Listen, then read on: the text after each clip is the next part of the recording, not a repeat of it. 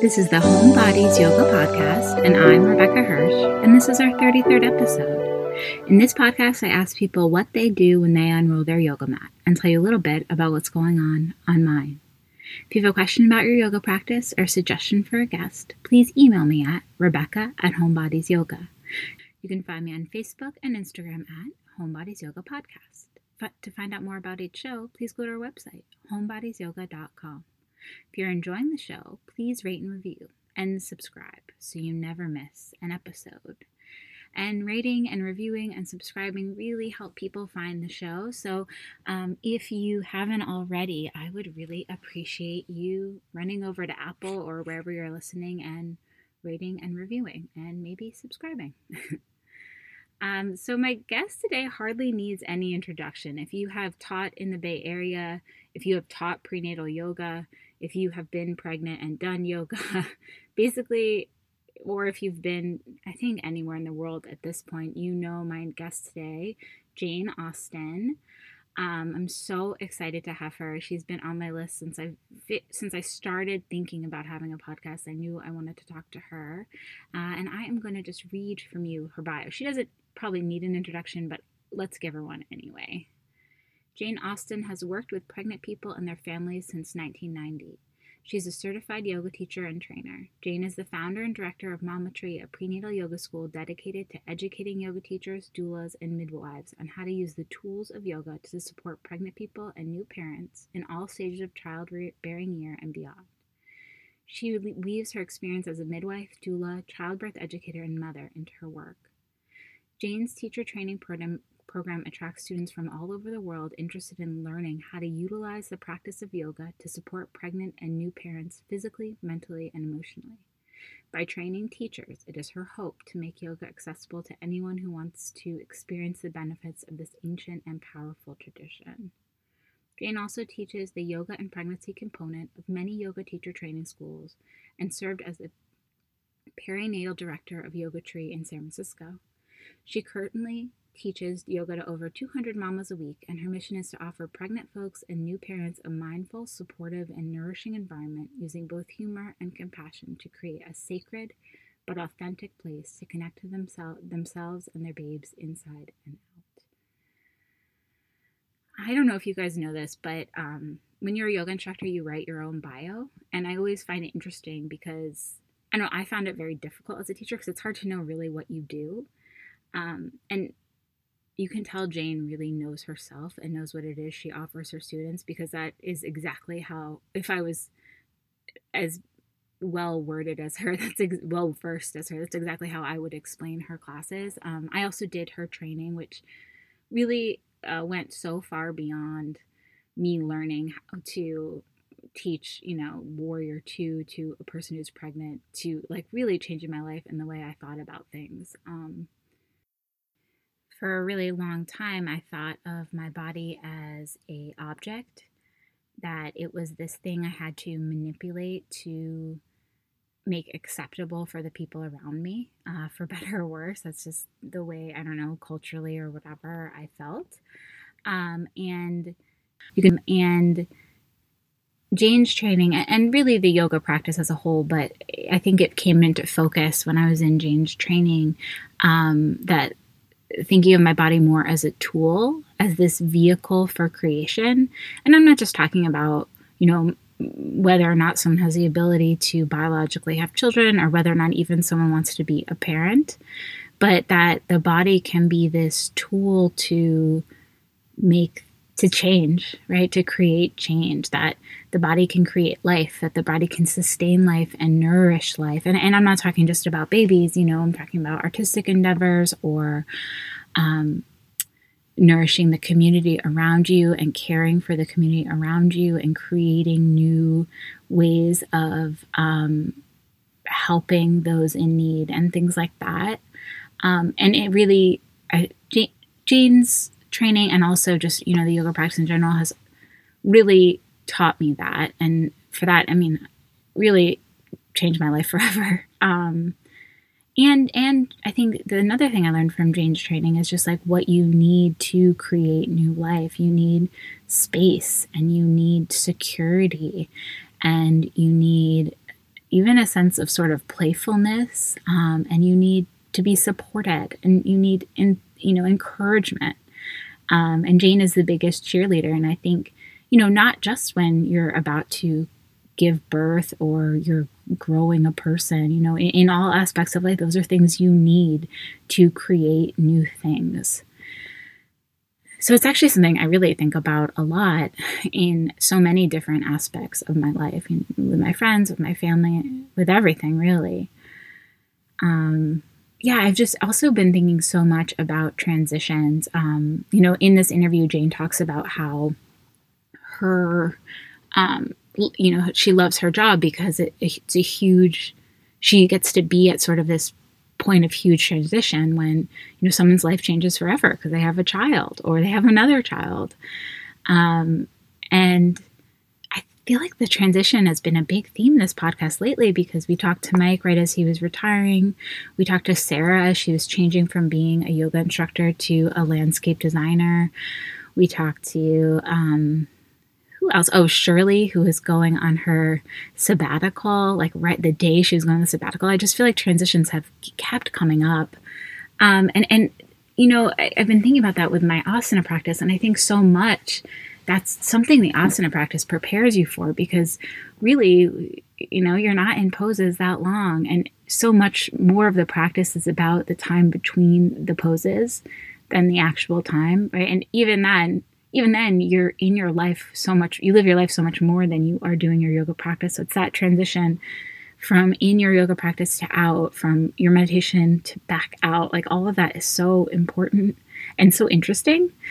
Um, the the ability to be graceful in transition is such a good thing to practice for me in my asana practice. Like, you know, being graceful coming from warrior two back to plank, or being graceful during a vinyasa, even, you know, and not rushing through it, or or finding grace in that space between, you know, the time you put weight on your, your time from a standing split to a handstand, when you transfer your weight from your feet to your hands. Um, I don't know, I've just been finding that so interesting in my practice, where like I just like to do the same transition over and over, like that transition from warrior two to triangle, like simple things, or that transition from triangle to Ardha Chandrasana, from, you know, a low lunge, even in sun salutations, a low lunge to back to plank. I've just been finding it so interesting where like I'll do the same transition like four times. It's almost like someone's pressing rewind over and over.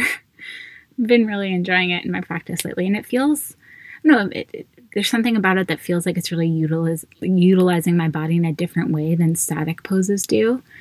Uh, like I can kind of feel my muscles working together, if that makes any sense. Uh, anyway, I'm wasting your time because this interview with Jane Austen is so great and I'm so excited for you to hear it. Please let me know what you think. Um, and yeah, without further ado, here is Jane Austen.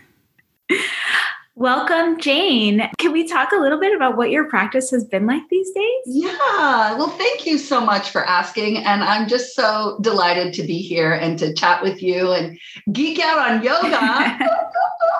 So that's awesome. Um, you know, it's it's funny. I was just telling Rebecca that I am in my daughter's old room. And when she moved out, she's twenty-four. When she moved out, um, her room became my yoga studio, which is like, uh, we live in San Francisco. We don't live in a very big house.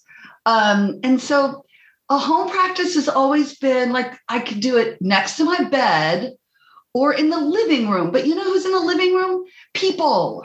So, so did I have a home practice before the pandemic? A little bit, a little bit. But honestly, yoga was always a refuge away from my family. My kids would be like, Mom, go to my yoga class, you know? So I would be like, gotta go.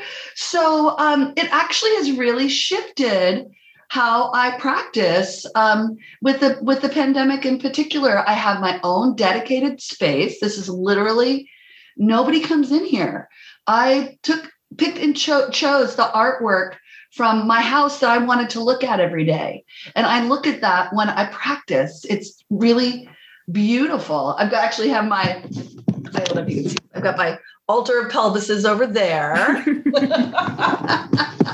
So I just have all my things around me. And, you know, I, I do do a weekly class with a friend. We, we Zoom, and we call it Old Lady Rocket, because it's based on uh, Larry Schultz's It's Yoga, which was based on Patabi Joyce's um, uh, Ashtanga practice. So, but we do it kind of, so we call it Old Lady Rocket. We're both like in our fifties. And so we, um, it, it's it's a little bit like vinyasa at first, you know, sun salutations, going through sort of the standing poses and all of that. And then we always end up on the floor. I mean, come on, like what's better than supine yoga, man? That's, that's why I love Pilates. I was like, any exercise I can do on my back, I'm good. So I do Pilates twice a week. Actually, I love it. I do it with Steph Forster. She has uh, classes that she teaches. Um, you remember Steph, she was in, the, she came into the training. She got, she has prego Pilates, but she does really great post, uh, well, postnatal, post Post, post, post, post, postnatal. Anybody's welcome to come to that class. I mean, my kids are twenty-one and twenty-four. So, and I go to her intermediate postnatal class. So, but, but my friend, another friend of mine, Katie, she was actually ran Larry Schultz's um, It's Yoga for a decade, a long time. So she's really steeped in that. I, I practiced Ashtanga yoga probably for four or five years, you know, a long time ago, but there was a really great yoga studio in um, the Mission that I loved going to. Devorah Sachs was there. Uh, Alice Juano was like there. It was at Alice's place, but Devorah was there. So she's a, you know, hardcore Ashtangi lady. She's, she still runs a Mysore room. I haven't done Mysore in a long, long time, but, but that practice, there's, it's, I wouldn't say, like, my sister is a full-on Ashtangi. So that's like her home. Like, she rolls out her mat, series one, you know, first series, second series, some a third, you know. I'm, I don't I don't have that at all. I don't have that level of familiarity, but I do have a resonance with the practice. And I, you know, it, it suits my pitta nature to have something that feels a little fiery. Um, it's It's good for me that I don't do it all the time, that that's not my only practice, but I do do it once a week, and it's really, really nourishing. And it's really fun to have my yoga buddy. We actually used to practice um, at Yoga Tree Valencia in the back room. Do you remember there was a little back room at the mm-hmm. Yoga Tree Valencia? So Katie and I, after my class, every week she would come. Well, actually, we did it twice a week. We would practice in that little back space. And that was great because it was a little studio and there were just two of us. Periodically we would invite people in, you know, it was like, should we invite somebody to our yoga party? So, so Katie and I continued, we just do it once a week this now, but we continued through all the way through the pandemic. So we meet once a week, we roll out our mat. We try not to talk too much. We talk, but we try not to talk too much, or we'll be like, let's do all the standing poses and then we can talk. Certainly when we're doing Supta Padam Gustasana, we're on the floor with our straps. Oh, we love straps. Supta Padam Gustasana with a strap is just like, it's like spa. It's like spa uh. yoga. But I also, um, I, like I said, I, we used to do, Iyengar, I used to do Iyengar yoga with mostly Janet McLeod, but also with Tony Briggs. And um, I I love the back bends on a chair. So I've got, I'm gonna bolt over there, but I've got a I've got a chair. I do like Viparita Dandasana on a chair, you know, with your feet at the wall and a bolster underneath your head and you're laying over the chair. I, I do um, Viparita Karani on a chair. I do um, Sarvangasana on a chair. So it's really, I mean, I don't, I hate shoulder stand. I freaking hate shoulder stand. Same.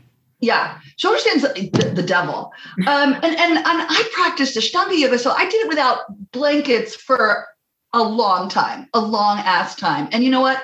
Never again, never again. Well, I like, if I, like if I'm in a random yoga class and the teacher's like, let's do shoulder stand. And there's not like instruction or time to go get blankets. I'm like, yeah, I'm not doing that. I'm not doing that. I'll, I'll, uh, do Setu Bandha or something. I'm not, my neck doesn't do that. It doesn't feel right to me. Um, but I love it. I like it. I like it with blankets. Okay. but I love it on a chair because you've got the, the metal chair in your, like on your shoulder blades, and just, it gives you that lift, and you can put that lift and you can put your hands underneath, and it just, ah, oh, it's like, it's glorious. It's glorious that way. So that, um, that's just been really nice. And I, I made a commitment to Katie that I would get on my chair at least once a week and do those, po- do those postures in particular. So she kind of checks in with me. Do you like get on the chair? I'm like, yes, I did. And if I can do it more than once a week, that's awesome. That's super, super awesome. I also have developed a yoga nidra practice, which is just nourishing. So nourishing. I, I did a training with Uma Dinsmore-Tuli. Um, she's got the Yoga Nidra Network. She's brilliant, and just putting her putting her in my ears and doing a practice with her is great. I just got Tracy um, Stanley's book. Um, I think it's called Radiant Rest. Also really beautiful, beautiful practices. So um, I'm really, I, I'm really into that. It's, it's so nice. And, and we have a culture that's like, go, go, go, go, go, and do, do, do, do, do. And, and I do some little fitness stuff on the, you know, I, I got like a little fitness app that I do. So I, I get my little fitness stuff in, and, and, and I did Zumba for a little while at the beginning of the pandemic, which I loved because it was just like all these old ladies dancing. It was like, oh my God, this is it. You know, when I was younger, I definitely poo-pooed something like Zumba, like what the heck? But a friend of mine who's like my age, lives in Millie Valley, was teaching free classes on Zoom. And it was so fun. I I was like, this is hilarious and fun. And then, I mean, what, what can be better than that? Like fun, like something that's fun. So, you know, the practice is really like my movement practice is really, um, it's evolved. It's not just about rolling out the yoga mat and doing my sun salutations. Although I still do those because those are really fun. And I like to keep my chaturanga chops up, but um, it's kind of, uh, yeah, it's definitely evolved, and our bodies change. I mean, that's the brilliant thing about being in a woman-born body, is that our bodies change and our needs change. And sometimes a, a Supta Baddha Konasana with support underneath the knees is just like awesome. Viparita Karani, legs up the wall, like, oh, like that. Those poses are heaven. They're absolute heaven. So I would say definitely I do much more restorative yoga than I ever did when I was younger. And in fact, I probably went to a half a dozen restorative classes. You know, it just wasn't, I liked them. They were nice, but I just never really did them. And now I have it as a part of my home practice, which feels really good and nourishing. So it's really good. It is funny. It's very hard for me to get to do, to convince myself, once I do it, it's great, but to convince myself to do like a yoga nidra or um, any kind of relaxation practice. Like if I have twenty minutes, I'm like, oh no, you better like really do something. Isn't it so silly? Well, it is silly, but, but it's like that, but that's sort of cultural too. Mm-hmm. And it's also, it's also your age. I mean, once you get older, and I've, I've lived many lifetimes of yoga. You know, I've done all different kinds of yoga. I've done, you know, like I said, Ashtanga, and I've gone into the Iyengar, where you like hang upside down on ropes like a freaking bat. You know, I, I, I, I kind of love it all. I kind of love it all.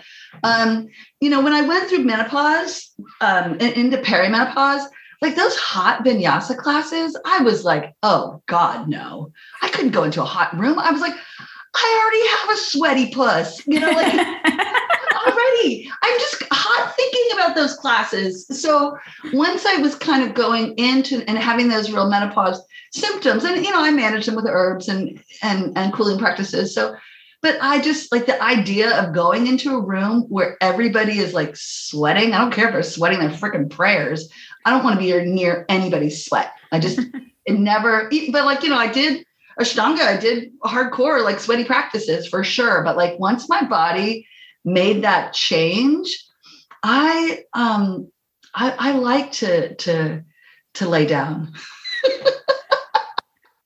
I know. Say, and that is one really good thing about Pilates is like you're laying down, but you're working. Oh yeah. Oh yeah. Oh, I like love, I love Pilates. Especially a side lying series in Pilates or in Pilates oh, yeah. is like my favorite, like laying oh, yeah. on your I, side. I, I like everything on the roller. I'm yeah. Like, that roller. Oh, the side lying stuff. All oh, the side butt stuff. That stuff kills me. Oh, it does. It feels so oh, good. Oh, it's so hard. It's so hard. I know. Whenever Steph is like side lying, I'm like, ah.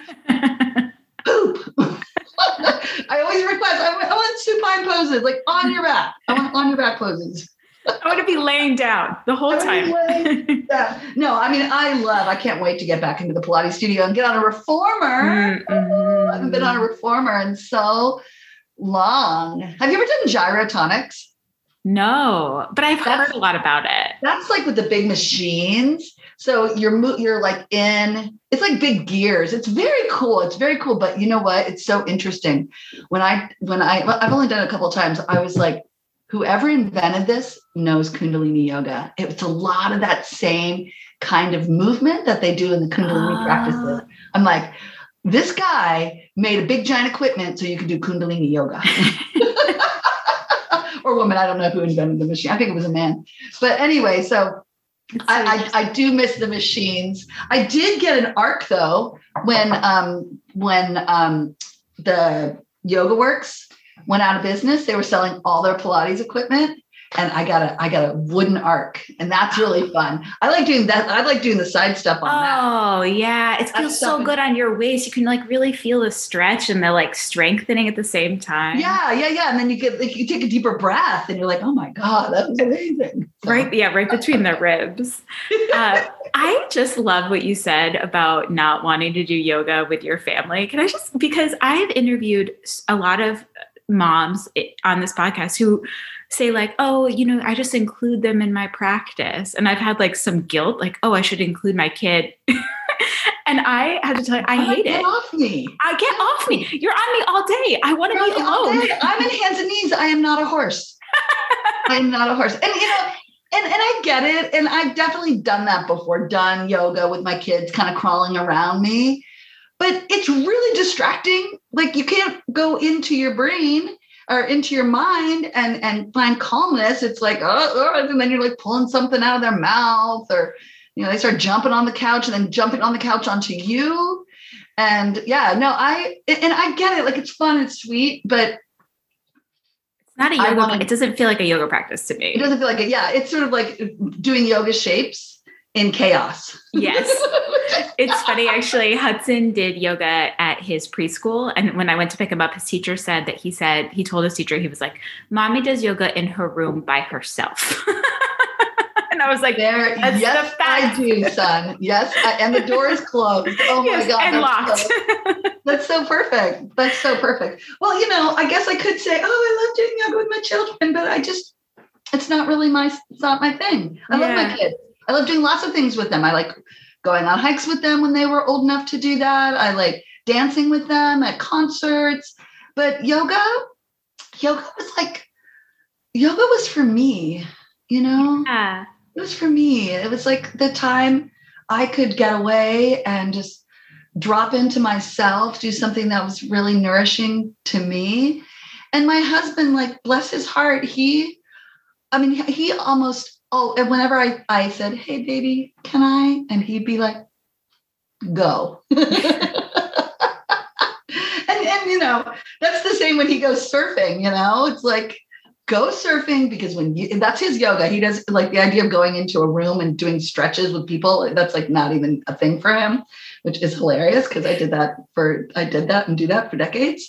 Um, but he, I mean, he finds, he finds connection in the waves. You know, with the the surf and with the animals out there, and he had a total like come like a uh, connection with a seagull. He said a seagull was like just floating out there by him. He's like, seagulls never just like float by me.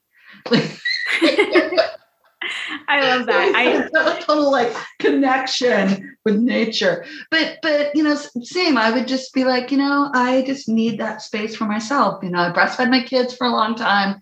You know, I I I took care of them. You know, I I left midwifery And I well, didn't have a job. It was before I started teaching um, all the time.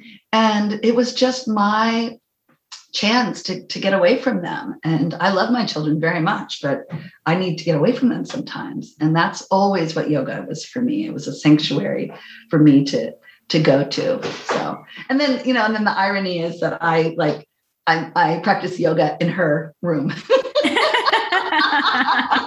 I always, I always was waiting. And I actually really like, I really like my son's room. He's in college, so all his, his shit is still in his room. But that's that's my next space. You have a yoga I'll room.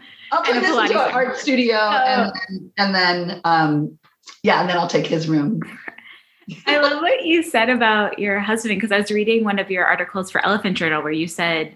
Uh, kindness is self-care, like kindness to your partner is a part of self-care. Yeah. I just love that, because I feel like so much self-care can seem like, you know, something you buy or something you do or somewhere you go or, you know, a service. But like, I don't know, I really love that idea. And it's felt like, I don't know, as a married four years person, it felt like really good marriage advice, I guess.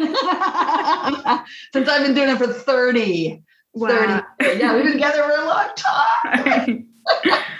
But, and you know, it's it's definitely, there's there's the yoga practice of relationship. I mean, Desikachar says that yoga is relationship. You know, it's the relationship that we cultivate with ourselves, and then how that manifests in the world and how we're in relationship to other people, you know, and the people that we love the most and the people that we're closest to. Those are the, you know, the most, can be the most challenging relationships. The ones that afford you the opportunity to grow and learn and, you know, be mad and all the stuff that we are. I just, I just did a, um, was interviewed by, uh, Sarah Ezrin. She's, she's, I don't know if you know Sarah, she, you might know her. She, she taught Yoga Works forever, and she writes, she's a writer, and she, she just is like, you know, she's kind of one of those moms out there on social media a lot, just like saying it like it is, which I always love people who just say it like it is. And I was telling her that, you know, she she was saying something something to the effect of like, oh, how does yoga like reflect and, you know, your to your children, like, how, you know, and I was like, you know what? My superpower as a mother is my capacity to apologize. Oh my God. When I make mistakes, you know, it's like, I'm not like teaching them yoga. I'm showing them what it's like to be a human and, and apologize and, and, and show kindness and compassion and empathy and all those things. That's all yoga. That's what Patanjali was talking about that whole time. You know, we cultivate that, you know, capacity on the mat so that we can actually do it, you know, to actually utilize those tools. So, you know, I always say, I don't do yoga Uh, because I'm calm. Because I'm not calm. I am not calm. I am that lady like, we're late. Wow. You know? So when that happens, I now I can just sit on the couch and let my husband take his own sweet time. And uh, my my brother-in-law said the best thing I ever heard were for somebody like me who can't be late to anything. He said, "You're not late till you get there." I'm the same way. That is. Isn't that brilliant? Yes. It's like, oh my God, because I worry so much about being late, and I'm rarely late. I'm rarely late, but I worry about it, and, I, and it stresses me out. And then, yeah, so I just love that. I remember that, and I remember that as like a mantra, and I sit on the couch and and wait and, and you know, read or do do something else to kind of occupy my mind. Then I take some deep breaths while my husband, you know, gets ready. Yeah, it takes his time. That's so funny. I love, I feel like it's a crossover from teaching for so long for me too. I think it's like, cause you can't be late to teach. So right. like, I think, I think we just get in this mindset that everything is a class, like a party is a class, like everything. Like I can't be one minute late, not even a yeah. minute. Yeah. It's so funny. I am the person sitting in my car cause I'm ten minutes early. Mm-hmm. That's me. But also that, that like sitting in your car, like, especially when there's nobody else in it, it's like heaven. It's like spa driving. It's spa sitting in your car. Like it's such a, you know, you're just in this little space where you can breathe. You know, I, I always loved being in the car by myself, because normally I wasn't. You're just not in the car by yourself. There's people there. There's car seats. There's people. Yeah. There's throwing shit, you know.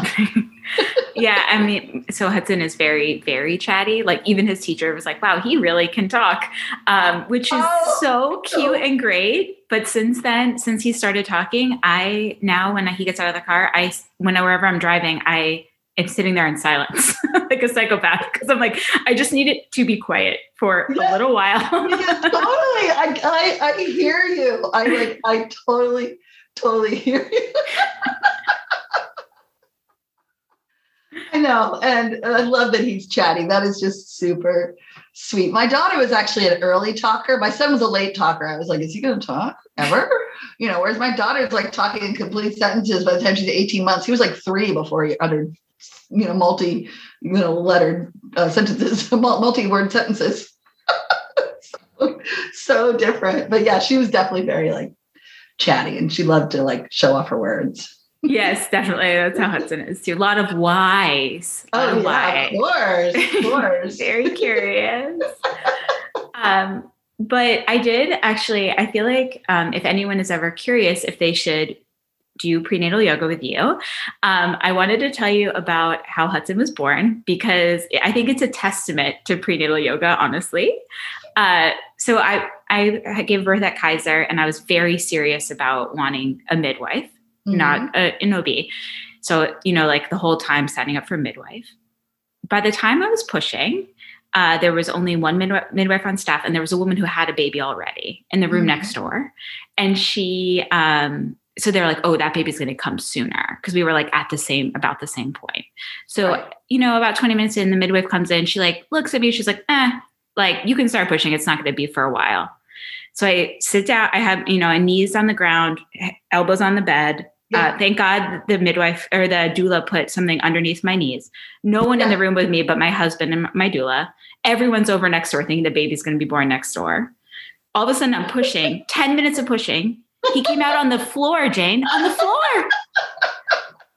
They like came rushing in. I, so I, he came on the floor. I stood up because I, you know, and I turned around and I said to my husband, I had the baby, and I picked him up. And I'm standing there holding him in this room. They all come like rushing in. Wow. It was unbelievable. I was like, I cannot, I, I just, he just came right. I mean, pushed him right out. It's unbelievable. Wow. That is amazing. Was your husband just like, wow? Yes. We all, I mean, like, and I, I was like, like, seeing like, oh, that's baby's coming now. You know, just came right out, like right on the floor. Luckily his head landed right on that pillow, but like, wow. No, but it's funny because babies actually, they're, they're quiet. There are cultures all over the world that the, the babies actually drop onto the ground. I mean, when the mom's on hands and knees, like that, oh. that baby just drops down. I mean, they're, they're fine. That's like, you know, I mean, it's not like you're a giraffe and the baby's dropping, you know. Yeah, it's true. Yeah, it was like a foot. So, I mean, that's, that's, that's funny. That happened with my sister too. That, that baby, she was on hands and knees, and that baby just like hit the ground. It was amazing. Oh, they're like rubber. They're like little balls, you know. They're, they're fine. They're totally fine. Wow. I love that your like your inclination was to stand up. Yeah. Well, I was like, well, something's going on back there.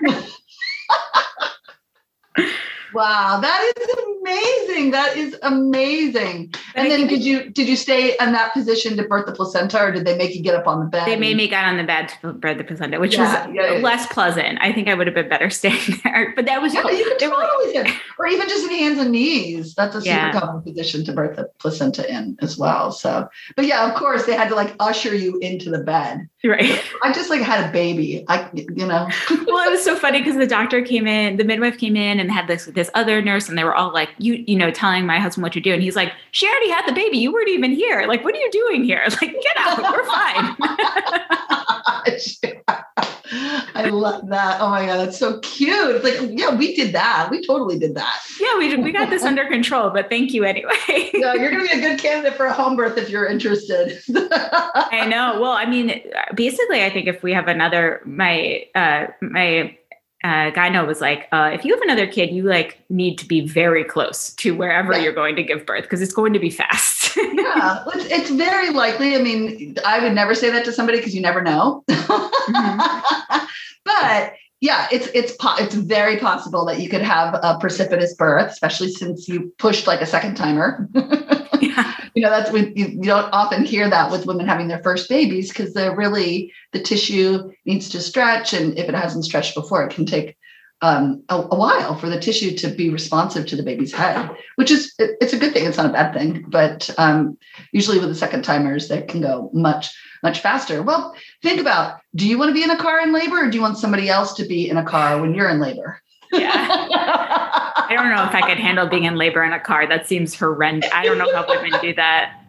Yeah, they well, they do because they have to. Yeah. Well, I, always, I always think it's so funny how like people always praise, um, like whoever is like, like if a woman has a baby on an airplane, everyone's always like thanking the podiatrist who happened to be there. I'm like, that woman just gave birth thirty thousand feet above freaking land. And you're saying, oh, thank goodness there was a like podiatrist there. Like, shut the fuck up. Give the lady credit. She just gave birth in a freaking airplane. So I'm always like, that woman is amazing. Seriously.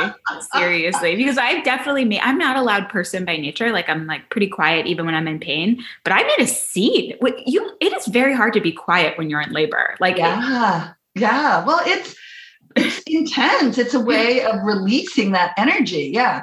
And will you be surprised? People are really, really, really different in labor. I mean, like from like, you never know, you never know if you're going to be one of those people that's just like moving around.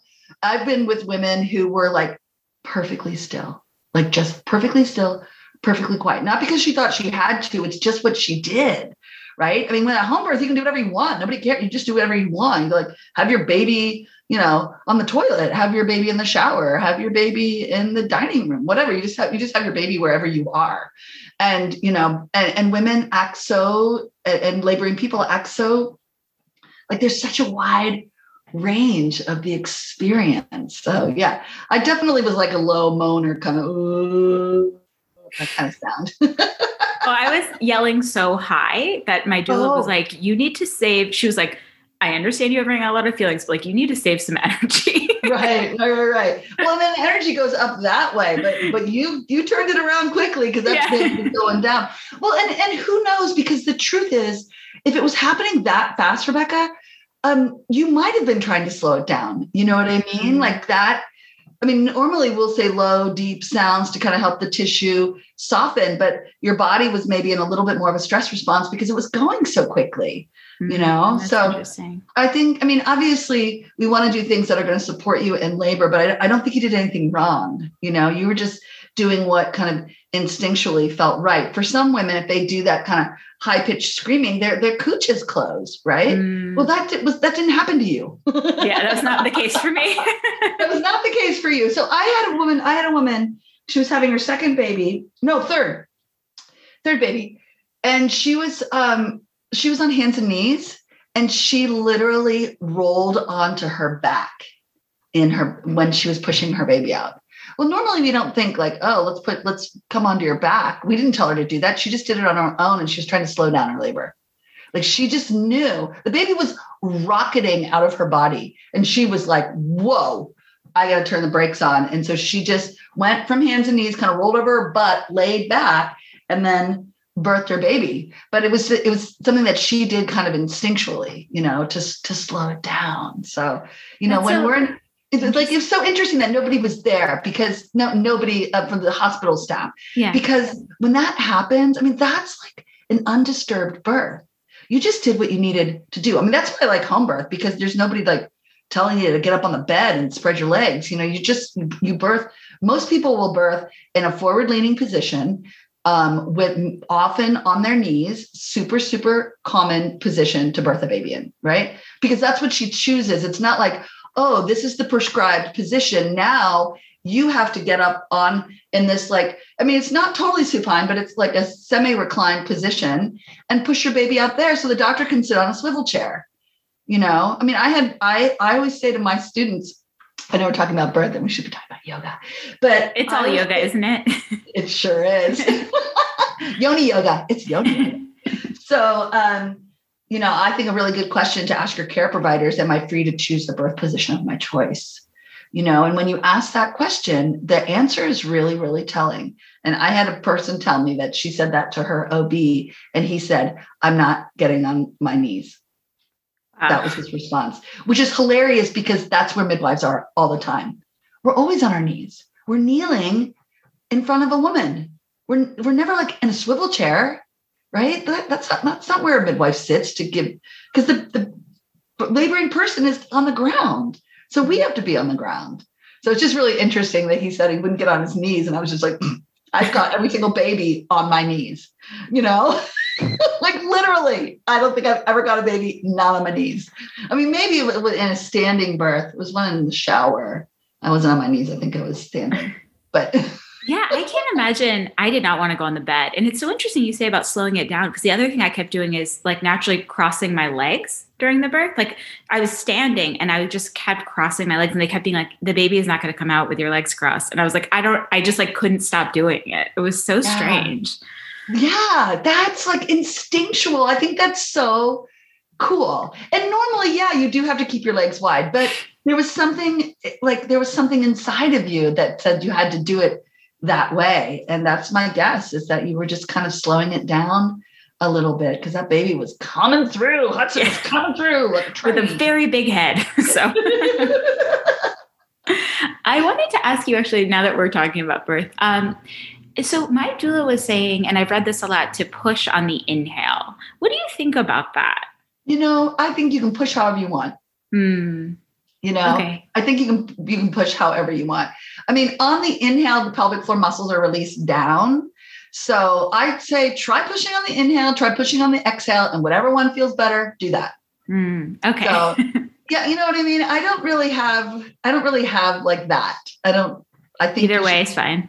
Well, I just think try which, try both ways and see which way just feels better in your body. Babies are often born on an exhale because you do that exhale pushing. So you're making a, uh, uh. So, you know, and maybe inhale pushing works for some people and maybe it doesn't for others. So, or maybe next time around. So yeah, it's, it's, uh, yeah. Either way. Either way, do, do what you do. I mean, do what you do. I mean, you freaking crossed your legs to like, and you gave birth to your baby just beautifully. You know what I mean? So I, I just, I just trust that kind of instinctual nature that we have. I just, I just trust it. I've been to enough births. I've seen women do everything, like everything. Like I was with a woman once, and this is my, one of my favorite stories. She was like literally walking by her dining room, t- her uh, coffee table, and she put her, she put her foot up on her ta- the table. She's just walking by and throughout, like, put her leg up there, and the baby's head was a little crooked. And we had talked to her about like walking up and down the steps. And I, it's like terrible to have somebody like walking up and down the steps when they don't want to. And she was like, I'm not going to do that. And we're like, okay. And then she walked by the coffee table and she just put her leg up, and that baby's head rotated and like came out like, like wow. Got really well applied. And then shortly after that, she like pushed her baby out. But you know, like that, if you were to say like, oh, just put your leg up on the coffee table. Like, like midwives, we know things like that. We do have like little tricks and things that we know how to help support babies to come through the pelvis, of course. But often mamas know too, you know, and it's not, a, it's not like, oh, like we know it in our neocortex, because that's like, we've seen it happen before. And it's, that's, it's something that we've seen and know and studied. But with like women, when they're in that, and they're like mammalian brain, you're in that primal brain. That's the part of your brain that actually knows how to give birth. It's the neocortex that's like freaking out. Like, oh my God, what the heck was I thinking? Right. But if we get bypass that and go a little bit deeper into the, the gray matter, you know, we, we, we, there is that instinctual nature because we are animals. Mm-hmm. Yeah. I evolved. Oh yeah. Very evolved. That's so interesting too, because I do feel like it's almost, that's like kind of like the gift of my yoga practice, is that ability to like realize what my body needs. Because if I just, you know, only think, you know, in the front of my brain about like what I need, I, it, it, I never really know. And that's why I don't let myself rest or whatever. So I feel like no, that's definitely a gift of the yoga practice. Um, and I remember from your trainings, like you being so good at teaching alignment and like kind of Iyengar or, you know, all informed. Kinds of yoga. Iyengar informed. Informed. Iyengar informed. Uh, have you, did you ever teach like uh, Vinyasa or Iyengar informed yoga, or have you always just taught prenatal well, and post- or not just? I taught, I taught a regular, I call it, uh, you know, hatha class. Hatha, that's how you say it actually. Hatha is not a word, but I taught a hatha class um, for probably a couple of years. It, it was like a noon class. It was at Yoga Tree Valencia, and I liked it. It was, but it was never, it was never my passion, you know, whereas prenatal yoga ca- came out of my absolute passion for midwifery care and birthing bodies and, and, um, and babies and all of that. So teaching, I, I kind of taught that class because I thought I should, you mm-hmm. know, I was like, I really, you know, I should teach a regular class. And I did have students who would come to that class who did yoga with me when they were pregnant.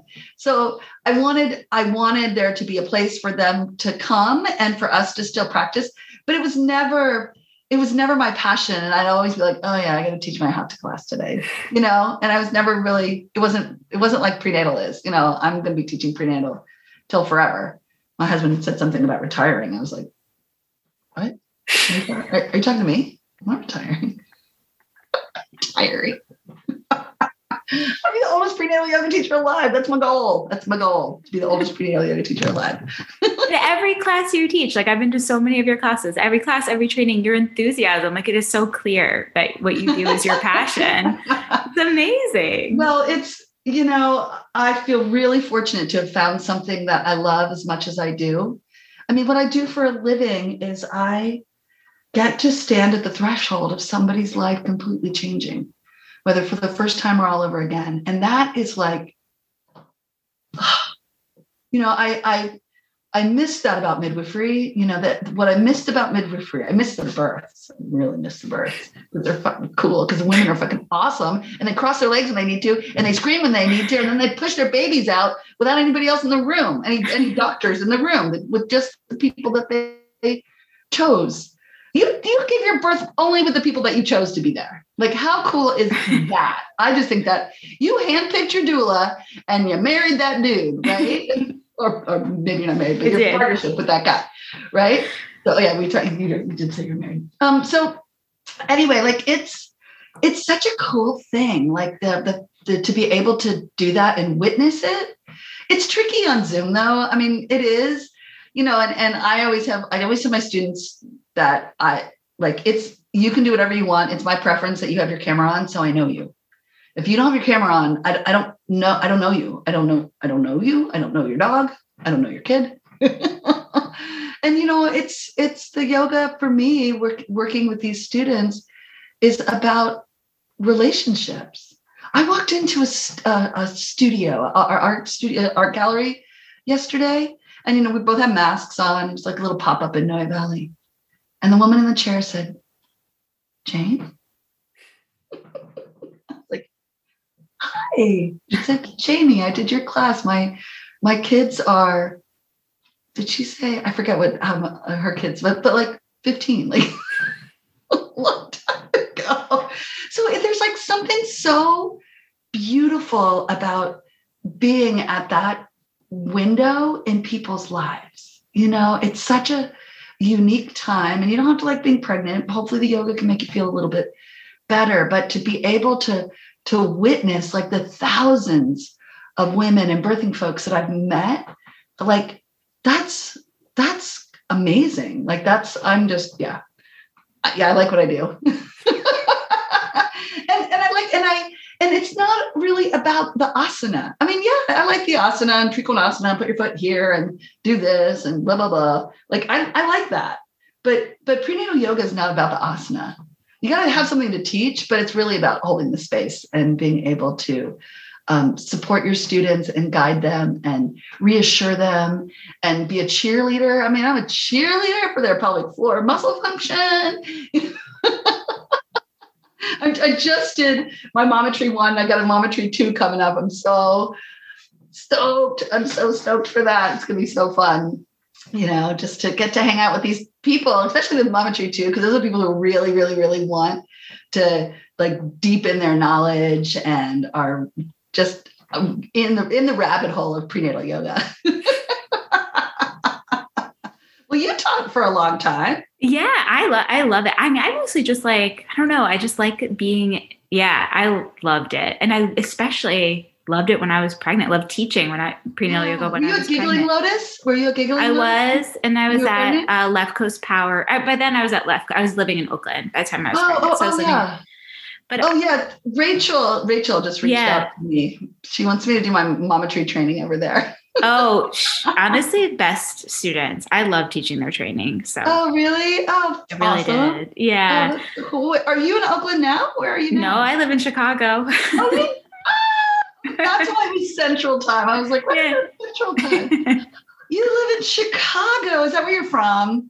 No, it's where my husband is from. Oh, okay. So yeah. when you. Did you go for the, during the pandemic? We went right before and not knowing it was going to happen, but it ended up, you know, his parents are here and they're retired and they're very involved with Hudson. So it's really that's good. Nice. Yeah. I mean, that's where he is right now. That's why it's quiet. yeah. Yeah. Yeah. Yeah. Oh, that's, oh, that's sweet. That's super sweet. So. Yeah.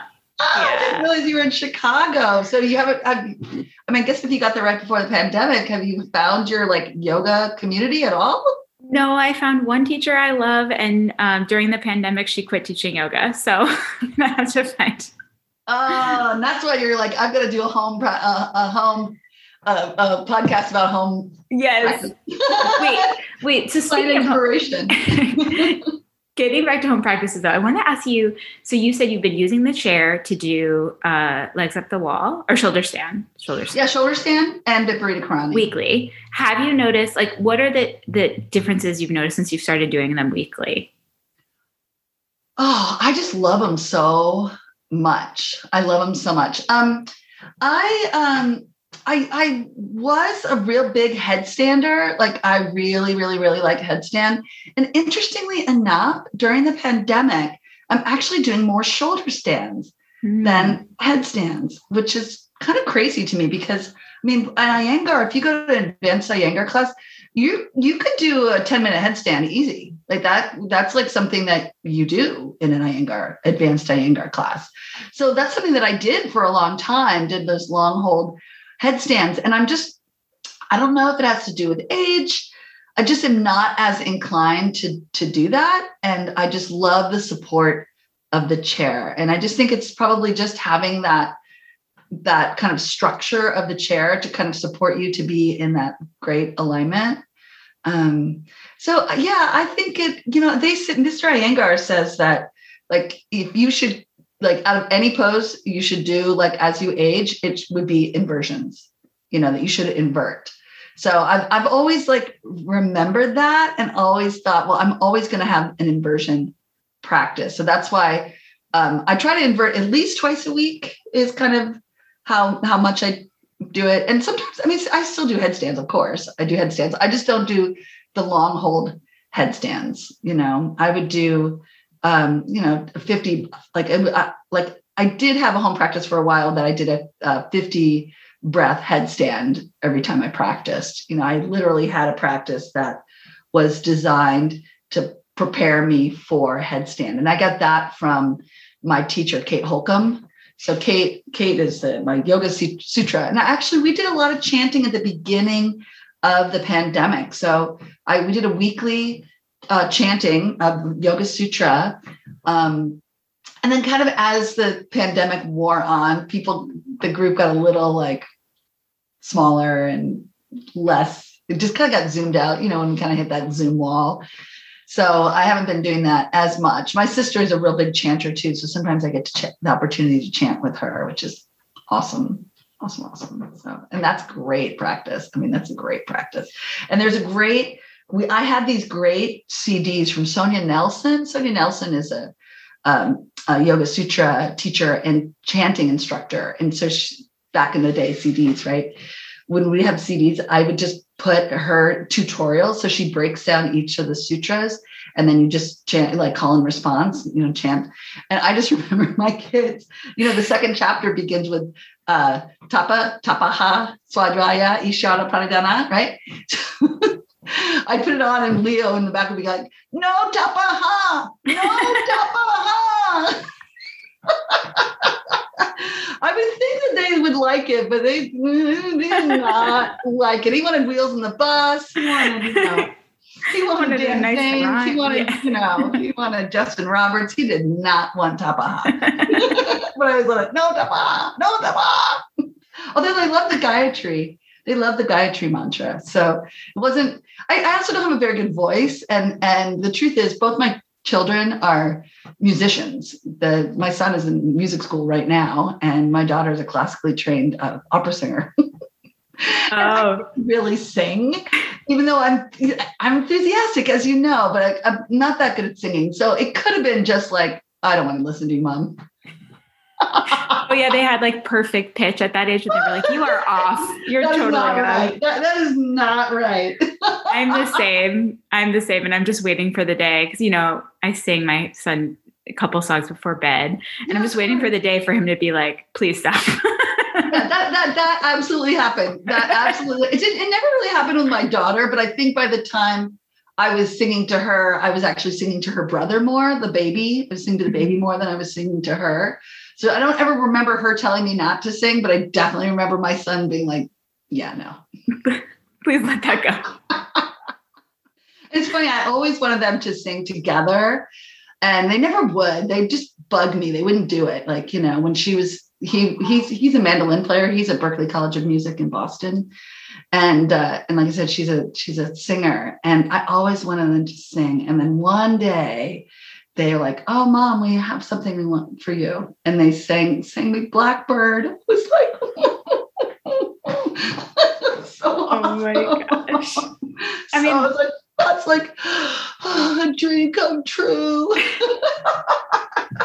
I can't even imagine. That's such like, I mean, I understand people, you know, don't have kids for all kinds of reasons, but that is an argument to have kids, like a hundred percent, like, wow, what a moment. Like, sure, you were up all night all the time, but like, wow, what a moment. What a moment. What a moment. Well, you know, that's what I love about parenting and, and mothering in particular is that it's not like the trips to Disneyland. It's those moments. And thank God, because I never want to go to Disneyland. That place is, but that's not for me. That place is not for me. So whatever. And I know people love it and go, go, go to Disney. And I just, I'm just not going to go. And I, fortunately, my daughter was terrified of big, um, you know, people in animal costumes. So she would, w- was never even an option for us to go. So I was like, good, I got a pass on that one. But it's, it's not, it's not that. And yeah, we went to Paris when she was a baby and, you know, like, that's just fun. That, that's just stuff's fun and fine. But it's like those little moments that are that that are kind of unremarkable that make it so amazing. And like something as simple as my son saying to me, um, like he says a couple of weeks ago, he's like, Mom, you really should call me more. Oh, my twenty-one year old son told me I should call him more. I'm like, my heart just completely imploded and I just got chills. I mean, it was like I just didn't want to bug him, you know, I don't want to bug him. He's in college and he's finally like has a college, college experience, right? You know, he's junior and he's just having a great time. He's living with a bunch of boys, musicians, and they're always jamming. And I just didn't want to be that person that was nagging him. It's like, you really should call. Oh my gosh, that's so sweet. Yeah, he's a, he's a really kind person. I mean, that's like, like as a parent, like I can honestly say that the fact that my children are kind, like melts my heart. They're like, you know, and, and part of that is, I'm sure, like growing up with kindness being valued for sure. But, you know, people have all kinds of stuff that that um, dictates their um, actions. And I just am so grateful that they have, you know, that they have that that kind kindness in them. You know, that's that's like the yoga. That's the moment where you're like, yeah. uh, and I just love what you said about the uh, the real parenting being like a like you're the apology parent. Like I did, I yelled at Hudson. He poured like an entire pitcher of water on the floor and I was giving him anyway. I, so yeah, I like yelled yeah, at him yeah, totally. And then I said, I told him I was sorry and that I made a mistake. Like I got angry and I made a mistake. And then all day he was walking around going, "Mommy made a mistake." Yes, he did. He reminded you of your humanity. um, I love it. Oh, I love it so much. I mean, that's what it is. That's what it is. And you have those moments. And, you know, it's so funny. My sisters and I, we um, were having this conversation. We were all together with my brother as well. And we were all kind of, it was sort of like true confessions. It was like we were just talking about like our really weak moments parenting, whether it was yelling, or I just remember grabbing Leo one time by the arm and dragging him to his room. And then there was like a red hand mark on his arm. I was like, oh my God, I'm like practically like crying, thinking about it. Like it was so like, that was like, not okay. And of course I apologized. And, and, and, but you know, well, my sisters and I were having this kind of true confession, and my brother, who's actually a narcissist, he's like, oh my God, you guys are terrible parents. And he's actually I mean, it's like, you know, just being willing to to to be honest. I mean, that's what that's why I love yoga so much, is that you can't really lie. Mm. You can't really lie in your yoga mat. If you do, it's not even really yoga. It's just a performance, or it's a trick, or it's gymnastics. You know, whatever. Like whatever. Uh, you know, I kind of my days of being impressed by like fancy postures. Like, yeah. And and I and I can still do some of those poses, and, and they're fun to do. I always feel like those are like yoga parties, you know. I can do I can do a scorpion. It's kind of a little yoga party, but I mean, you know, I've, I've definitely had like really beautiful moments in those like big postures. But um, a lot of it's ego, though, for me, you know, t- to try to get into those poses and hold those poses, and you know, I I don't I just don't need that so much anymore. It's still fun. I mean, I still like doing handstands and stuff like that. So, but um, yeah, it, it keeps you honest. It keeps me honest. That's why I am I'm grateful. I mean, the pandemic has been so terrible on so many levels, but I am grateful for the for the time out, you know, just like just a time out to reassess, figure out what's working, figure out what's not working. And then, um, yeah. Make some choices, make some decisions. You know, with, both of the kids came home, um, you know, last March. So the house was full of three adults, I mean, four adults. So that was big. That was there was, I, I'm like yoga. Like I did not do that much yoga back then. I mean, I just, there was like literally no space. And I was, I didn't have this room. I was teaching in the dining room. I'd have to move the dining room table into the living room to make us. And then of course, my classes are at ten thirty. That's like when everybody's waking up, you know, my, my adult children, they're like making breakfast in the kitchen, and it's right next to the dining room, which is where I'm teaching. I was like, you have to be quiet from this window to this window. And I did, I did, Sean Helene did some, he had a bunch of classes that he was teaching. So uh, often I would just keep my mat out and do a little yoga, you know, do some little Zoom, Zoom recorded, you know, classes on YouTube or whatever. But it was not, it was like in, it was like in chaos again. That's why I love this space. It's like, oh my. Yeah. And you appreciate it even more because it was so far from what you had when you started. Oh, I totally appreciate it. A room of my own, you know? And, you know, I actually, we, we live in, um, what is it? twelve thousand feet, twelve thousand square feet. It's pretty small. Right. But I also think that I'm really good at getting along with people because we have to, we have one bathroom, mm. one. Yeah. Yeah. One bathroom. That's a special experience. And I always thought we'd have another bathroom, but for financial reasons and stuff, like trying to do anything in San Francisco is just, was, it was just too cost, cost prohibitive for us. We just couldn't even afford it. Like, you know, we, we could pay our mortgage. That's about it. So we never, you know, I always fantasized when we bought the house, we were like, oh, well, of course we'll put in a bathroom. Well, and then I was like, of course, when the kids are teenagers, we're going to need another bathroom, and never happened. So we just, are really good at na- navigating in small spaces, you know, and I always feel like that's, that's also a skill. It's a huge skill. It's a huge yeah. skill. Well, I, I, we have five kids in my family of origin. So I'm, and I, and I'm a twin. So I've always been good at sharing. Like I wasn't even born alone, you know, like, right. I, you know, mi casa su casa, you know, like I will, I'll share anything with people. Like, I, cause I've never, I've never had that, like, oh, this is, this is mine, you know, feeling. I mean, I do have it. I'm like, this room is mine, you know, but, but it does make me value, it does make me value it, but it also makes me, I do think that that's a skill to, to be able to get along, um, you know, in tight spaces and navigating other people's, um, you know, we all have to do it. I don't, I'm not like, I'm the only one doing it. Everybody in the family does it. But I think that's, I think that's just one of the reasons why the kids, they're just like good roommates. You know what I mean? Like, yeah. They're good roommates. My son puts the seat down. He wouldn't even dream of not putting the seat down. And I, that was like, that was a deal breaker for me. My ass as a child hit that toilet water all the time because my dad would never put the seat down.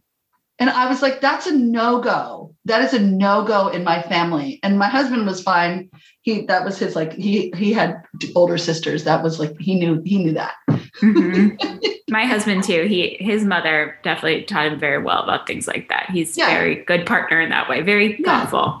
Yeah. Yeah. Yeah. You gotta be. Oh my yeah. God. If my ass hits the water as an adult, I'm going to be mad. Not in my own house. Not in my own house. Even if I happen to be out and the seat's up, I'm like, God damn it. I got yeah. a damn seat. You know, come on. You already touched it once to lift it up. Yeah, just put it down. Just put it down. Were your parents at all interested in yoga or anything? How did you and your sister oh, both Lord. get? Lord, Lord, Lord. No, no, they were no. not. Dad was in the military. He was a civilian who worked in the military for his entire life. He literally had a buzz cut. Um, my mom, you know, I think I went to my first yoga class with my mom at the Y W C A in Dayton, Ohio. So I think mom did a couple of, you know, kind of back in the seventies, right? Um, no, th- it didn't come from them. It actually, it, it came when I moved to San Francisco and I lived really close to the Integral Yoga Uh, Institute on Dolores. And so I, I went there a few times and, and then I went to the Shivananda. They used to have a place kind of in the um, hate, like I said, kind of hate, uh, like on that borderline mm-hmm. um, of the sunset and the hate. Um, and uh, yeah, no, I, I, I kind of found it on my own. I practiced yoga when I was pregnant at the Integral Institute. And that, I feel like that's, I always say that's where like the seed was planted for me to start teaching prenatal yoga. Um, because I was, I just really felt strong and powerful and beautiful. And, and I was, it was a seed. And then I was like, oh, I can actually offer this because I was already a midwife. So I, I did all my midwifery training, my doula work and midwifery work before I had my kids. Then, so I had all the, I had all the midwife stuff.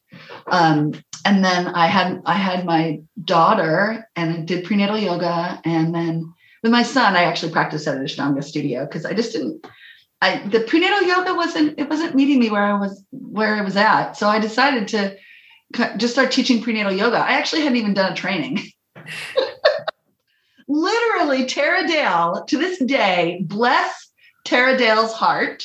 She I literally gave her a two-sided resume. And one was like all my midwifery experience and all my yoga experience. And at the bottom, I was like, and I want to combine the two and teach prenatal yoga. And she was like, hired. I was like, that's cool. So I started teaching prenatal yoga before I started, before I even did a teacher training. And about, I think I was been teaching for maybe two years. I was like, I should really do a training. This is like, you could actually like get a job at a yoga studio without having done a freaking training. What the heck? That's not a thing anymore. So, so I did a training. Um, and then, and then, you know, really just developed my own style of teaching. So I've always done this work.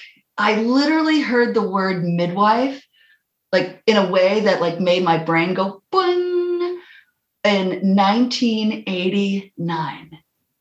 I had just moved to San Francisco. I saw this thing. It was called Women, Witches, and Midwives. And it was like a lecture. And there was a woman, there was a witch, and there was a midwife. And I listened to this woman talk. And I was like, midwifery, that's like a thing? I thought it was like this old-fashioned thing. So I was, I think I was twenty-two. I'm fifty-four now. I've been doing this the whole time. Amazing. The whole time, the whole time. I mean, there's nothing more incredible to me than pregnancy and childbirth. And I learn stuff every day, and postpartum, of course. I learn stuff every day. I'm not done. You know, it's not like I know everything. I know a lot. Did you notice my uterus earrings, by the way? Yes, I did. I know. I tried to do this a couple times with my hair. Just my friend, Alex Rossi, gave me these. I like, they're like sort of subtle because at first you're like, oh, is that, is it? Oh, it is. Oh, it is. Are those, is that, are those rams? It could be. It could be. I'm an Aries. Can't you tell? Yeah. So, yeah. So this is, so like in terms of teaching, I, I, this is just, I've always been in this realm. It was like, I, I, I grew up in birth. I became a, a woman around female energy, embodied, you know, embodied female energy. So that's always been where I'm fueled, you know, it's where I'm fueled. So. Yeah.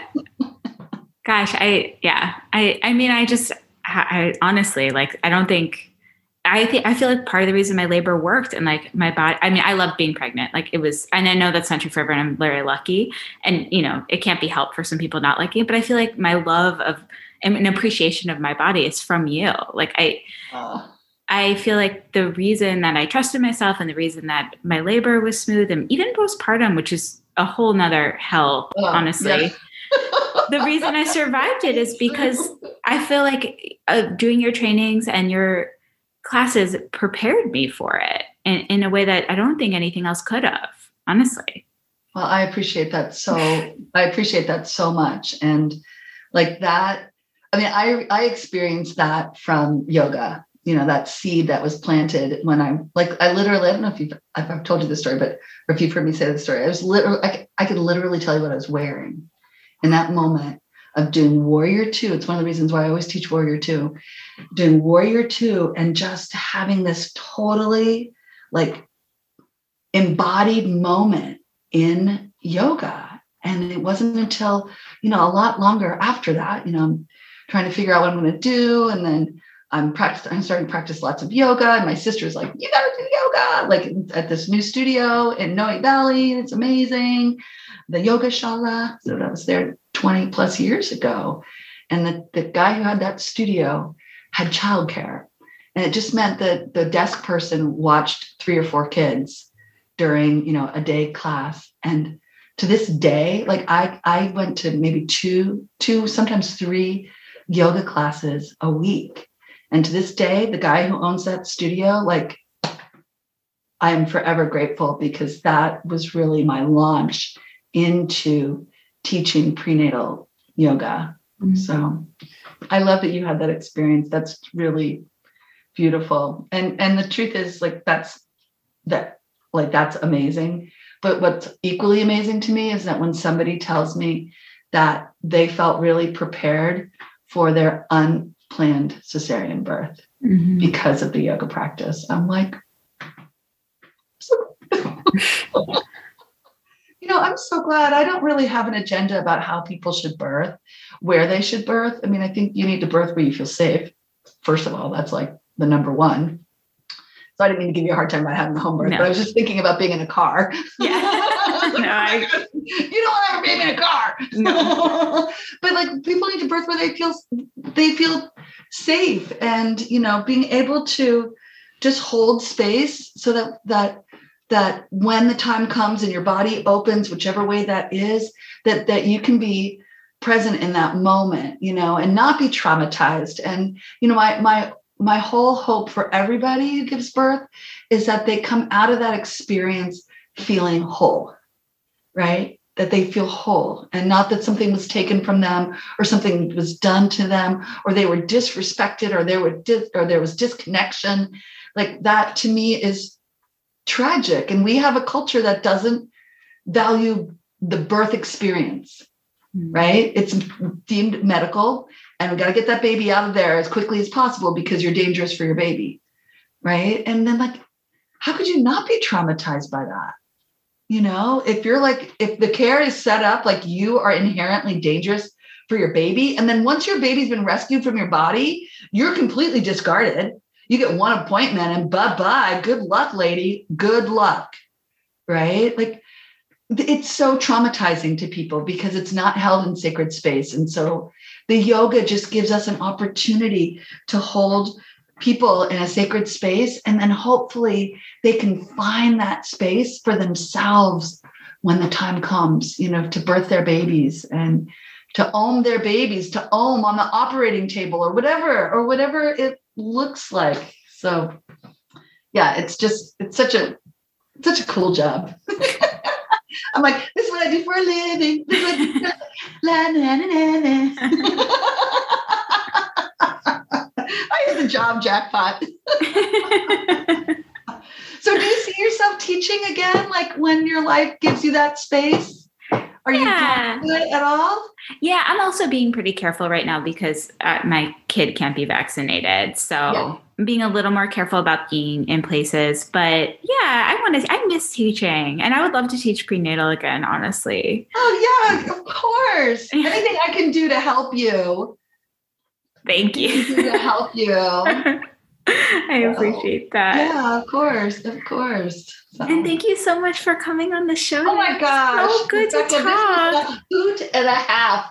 I'm sorry it took me a while. Sometimes emails just like drop to the bottom. They just start. Oh my dropping. Gosh, Jane, I was looking at your schedule and I was like, I mean, she's pretty busy. I mean, because I was like looking at when we could schedule this, and I was like, wow, she is a busy woman. Wow. Yeah, yeah, yeah, yeah. And this fall is particularly busy because I did the, I'm doing the trainings and all of that. So, which we definitely put in the show notes. So, so where can everyone find you? I'll put all this in the show notes too. Oh, but. awesome, awesome. So I'm Jane Austen Yoga dot com is me. My school is called Mama Tree, and uh, yeah, and I'm Jane Austen Yoga on Instagram and Prenatal Yoga with Jane Austen on Facebook. If you do that, if you still do that.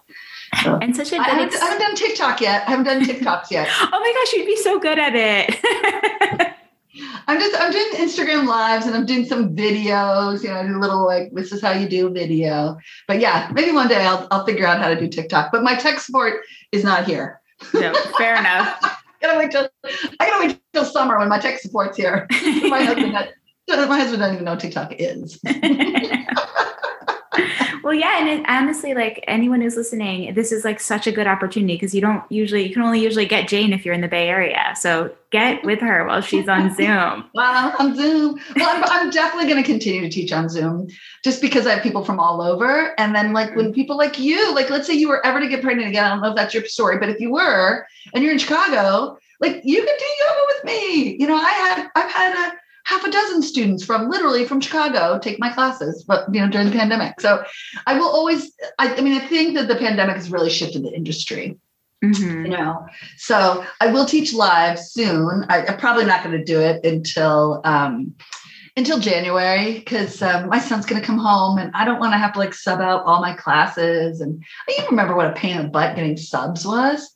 It was just like, oh, if you were like getting away for two weeks or God forbid, three weeks, and having to like find subs for all your classes, like, oh, so stressful. So stressful, especially the prenatal classes, right? Yeah, it's yeah. not your everyday vinyasa flow.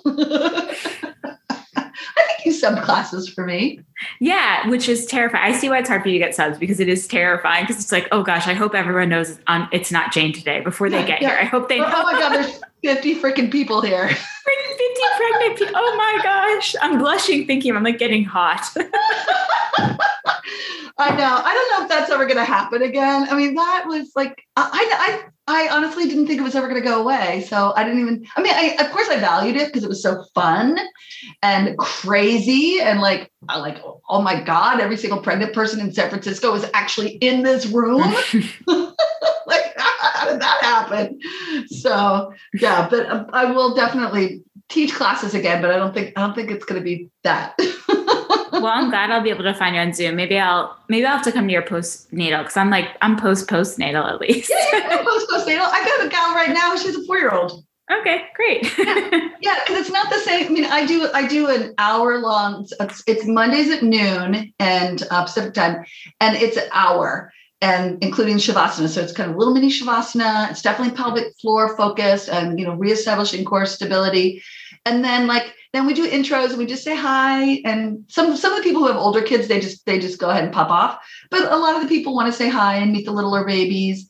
And then if the babies are wanting to do it, I just lead them in a little tiny baby yoga. So that's like, you know, and you got to do it like, you know, sometimes people try to do it with like crawlers. They're like, yeah, they're going to crawl away. Yeah. Like, you, they got to be immobile. If you're going to be like moving their limbs around, they can't be moving them themselves. Yeah. No. But that's, you know, so that's like, it's really pre-crawler, you know, because the crawlers aren't really interested in you, you know, doing this to their limbs. They don't do that to their own limbs. But yeah, you'd be welcome to come. You would be more, I would love it. Okay, great. Super, super sweet to have you. So it's not weird at all. And I, actually I'd have people come back in my postnatal classes with the babies in the room, with the kids, with older kids, just because the class time worked and they liked the class. So yeah. I was like, great, come on in. It's your lunch break.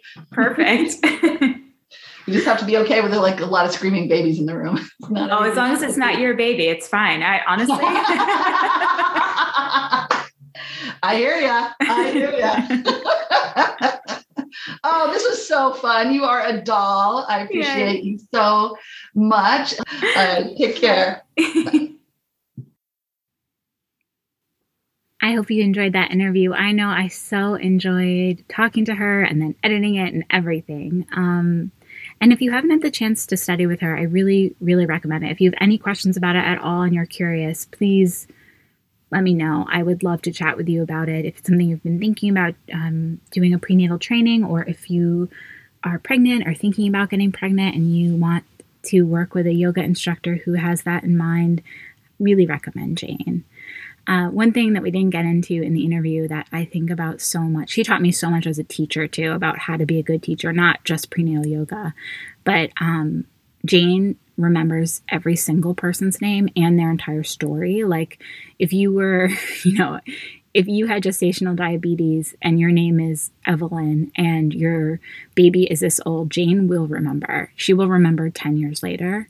Um, and I remember one time somebody was talking to her about it in one of our trainings and she said like, there's no excuse. Basically, it was interesting. Someone was like, I'm bad with names. She's like, that's not an excuse. Like you need to learn everyone's name because they, they're, They're so, your students are precious, and for them to trust you in this part of their life and just in general in this yoga room, like for them to trust you, you need to remember their names. And she said it much gentlier than, much more gentle than that. But I can remember that writing that in my notebook, like know your students' names and like underlining it over and over. And it really did change the way I taught. Like you just, if you're a teacher and you're wondering how to like make more connections, like that is number one, like know their names. You know, it, it means a lot. And remember what they tell you. Um, yeah.